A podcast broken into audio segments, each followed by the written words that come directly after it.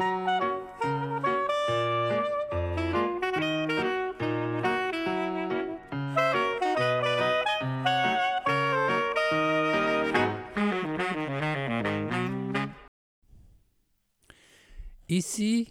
Psycho Balado, un podcast pour être à la fine pointe en psychologie et en communication interpersonnelle, avec les psychologues euh, Yves Dalpé et Joanne Côté, mais euh, aujourd'hui, je serai seul pour parler de la solitude à Noël.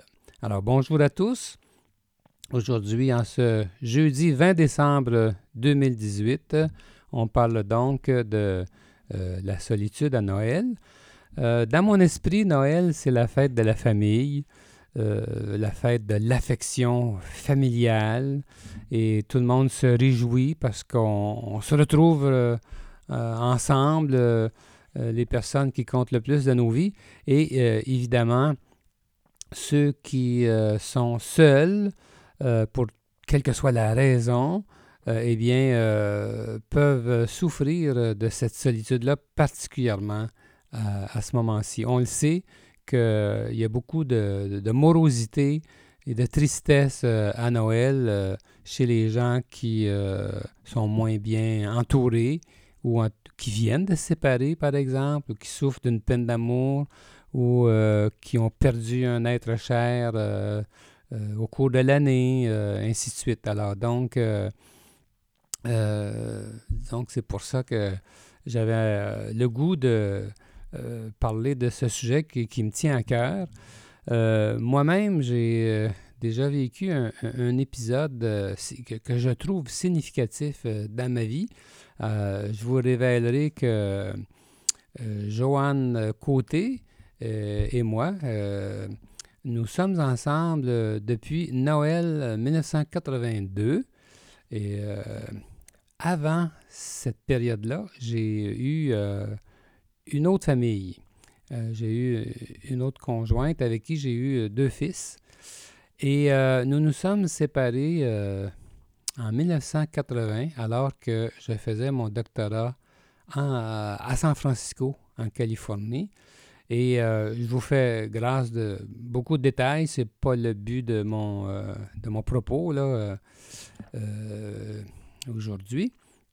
Simplement pour vous dire que euh, ce qui était arrivé, c'est que euh, mon épouse du moment euh, était retournée au Canada avec un de nos deux fils.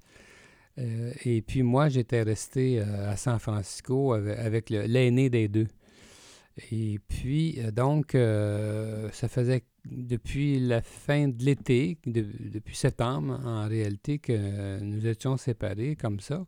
Et à cette époque-là, il n'y avait pas FaceTime, Skype, euh, les courriels et tout. Alors, ça faisait une coupure pas mal drastique. Et euh, donc, euh, septembre, octobre, novembre, décembre, je les avais passés avec ce fils adorable. Et puis, euh, je vaguais, à mes, euh, études doctorales. Et, puis, un peu avant Noël, euh, alors que j'étais en train de travailler dans, mes livres, j'entends dans le corridor la voix de, mon fils qui était à Montréal, supposément. je l'entends très clairement alors, euh, je suis devenu tout ému. Je me suis dit, bon, ben là, euh, mon, épouse de, l'époque euh, me fait une surprise. Elle arrive avec lui. Et puis, même si c'était, ça avait été, même si les raisons de notre séparation avaient été sérieuses, le lien affectif était encore présent, bien sûr. Ça ne faisait pas assez longtemps pour, pour que ça soit disparu, bien, bien entendu. Alors donc, euh, je me précipite à la porte de, l'appartement, j'ouvre la porte, euh, tout, tout excité, le, cœur battant. Et puis, euh, imaginez-vous que je m'aperçois qu'il n'y avait personne. alors, j'avais imaginé ça. J'imagine que c'est un enfant quelque part dans l'édifice qui avait dû s'exprimer. Et puis moi, j'avais imaginé la suite Et euh, alors, euh, à partir de ce moment-là, euh, inutile de vous dire que je ne tenais plus en place. il n'était pas question que je reste à San Francisco. À San Francisco. alors, j'avais pris le téléphone et puis je m'étais booké un billet pour aller passer les fêtes à Montréal avec, euh, et rejoindre, et rejoindre euh, la demi de ma famille qui était là et je pense que j'avais pris la bonne décision. Euh, je, raconte ça pour dire que, ben, pour illustrer comment, malgré des, séparations, comment, pour, pour, pour, montrer l'importance capitale des liens, et euh, il y a beaucoup de littérature là-dessus. Euh, c'est pas une farce, là. Hein? Euh, moi, en tout cas, je, trouve que moi, l'influence des relations interpersonnelles me fascine. C'est pas pour rien que je travaille comme psychologue au, beaucoup auprès de couples. je trouve ça tellement important, ce lien-là. alors, donc, j'ai toujours accordé beaucoup d'importance, mais je ne savais pas que, que, ces relations interpersonnelles-là étaient, fondamentales à ce point, on, pourrait le dire comme ça, parce que la science nous démontre maintenant que le fait d'avoir un réseau social vigoureux et d'entretenir de bonnes relations interpersonnelles avec notre famille et nos amis est capital même pour notre santé. Non seulement un bon réseau interpersonnel diminue le risque des dépressions, mais il prévient aussi un décès prématuré, ça va jusque-là. Le manque de contact humain est impitoyable. Euh, l'isolement et la solitude sont dangereux.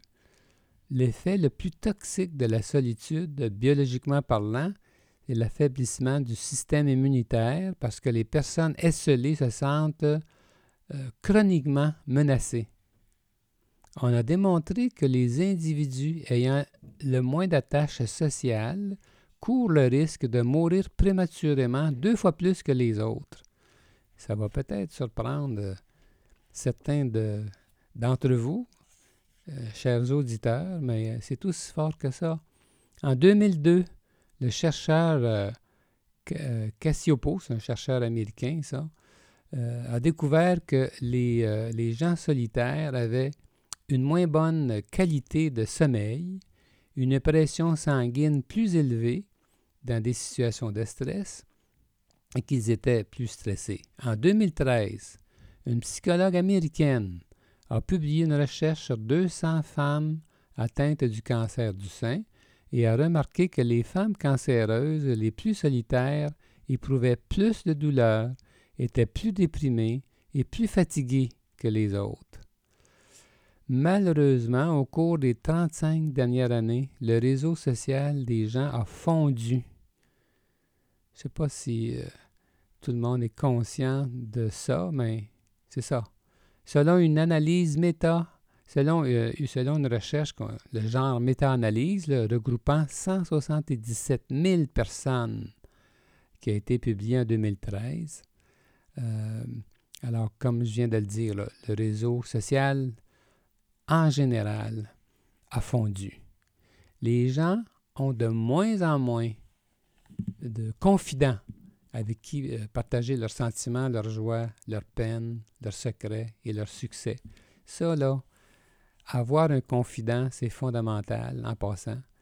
Et euh, souvent, les gens qui euh, viennent en thérapie manque, je, réalise par, leur, par leur confidence, ça m'arrive assez souvent de, réaliser que bon nombre euh, n'ont pas de confident. Je les incite à le faire parce que ça change tout.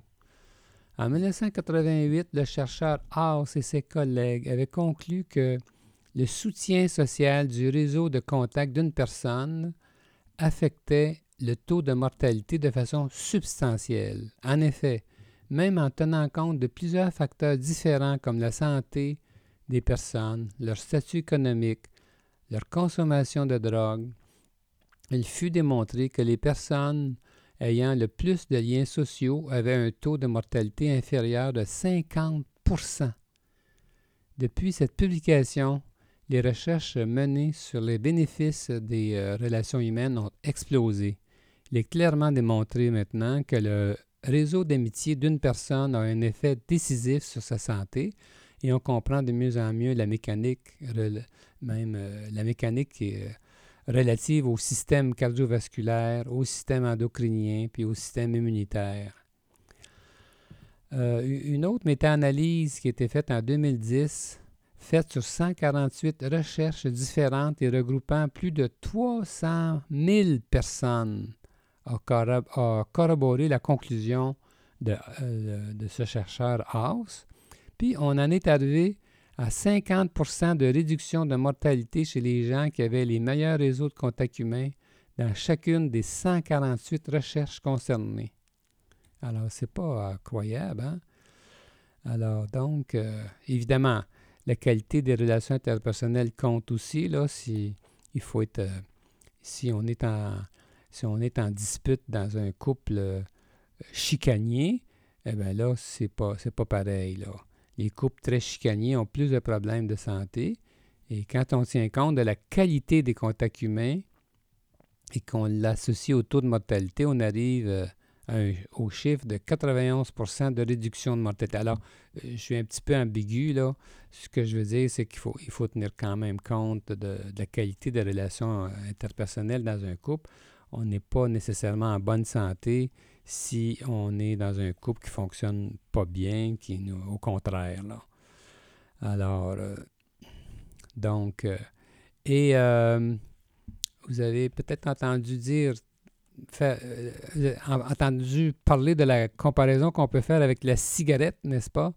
Euh, certains vont dire que si on considère toutes les données statistiques autour de l'effet de la solitude sur la santé et la mortalité, on dit que euh, le manque de, contact humain est pire que la cigarette. je voyais dans une étude très récente que on disait que, euh, mettons que la détresse qui était engendrée par, solitude, par la solitude pouvait euh, correspondre peut-être à, quelque chose comme 15, cigarettes par jour comme effet nocif sur la santé. C'est quand même intéressant, ça, parle, ça.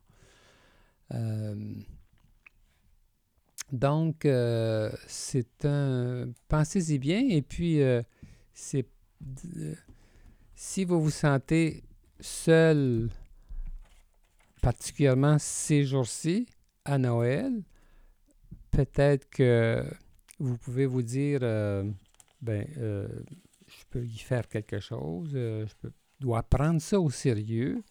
Et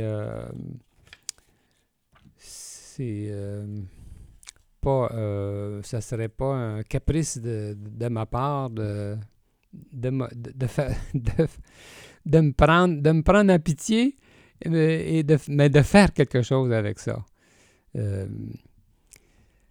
Euh, pourrais conseiller, par exemple, de téléphoner à quelqu'un, de d'inviter quelqu'un, de faire un effort, de, pas, de ne pas euh, rester passif devant cet état-là, L'intérêt de cette question-là, c'est que justement, on peut bouger, euh, on peut euh, euh, faire, on peut faire des efforts pour se retrouver en compagnie de personnes significatives. je dis personnes significatives parce que tout est là, c'est le sens qu'on donne aux gens en question qui compte. C'est pas le seul, c'est pas le fait d'être entouré, bien sûr, euh, de personnes étrangères euh, qui, font la différence. C'est plutôt d'être en contact avec euh, des personnes qui ont du sens pour nous. Alors peut-être que ça peut être le temps, par exemple, de d'initier une réconciliation ou de faire un contact, même si euh, on s'était laissé un mauvais thème. Et euh, c'est pas toujours nécessaire, de, dans ces cas-là, de commencer à s'expliquer. Euh, le seul fait de faire un pas dans la bonne direction, ça peut faire plaisir et ça peut faire la différence. Alors, j'ai en tête un autre fait personnel. Je pourrais peut-être faire une autre confidence. Ma mère était passablement dépressive. Elle vivait seule. Et puis, euh, c'était toujours drôle. Euh, je dis le mot drôle parce que c'est, euh, c'était vrai, que c'était surprenant de la voir arriver dans un état parfois lamentable. Et puis, mon Dieu, en l'espace de quelques heures, on la voyait ressusciter. Elle redevenait de bonne humeur, heureuse. Et le seul fait d'avoir pris contact avec nous, d'être avec nous, euh, ça, changeait tout. Elle retournait ensuite euh, revigorée et euh, ça, faisait toute la différence. Je,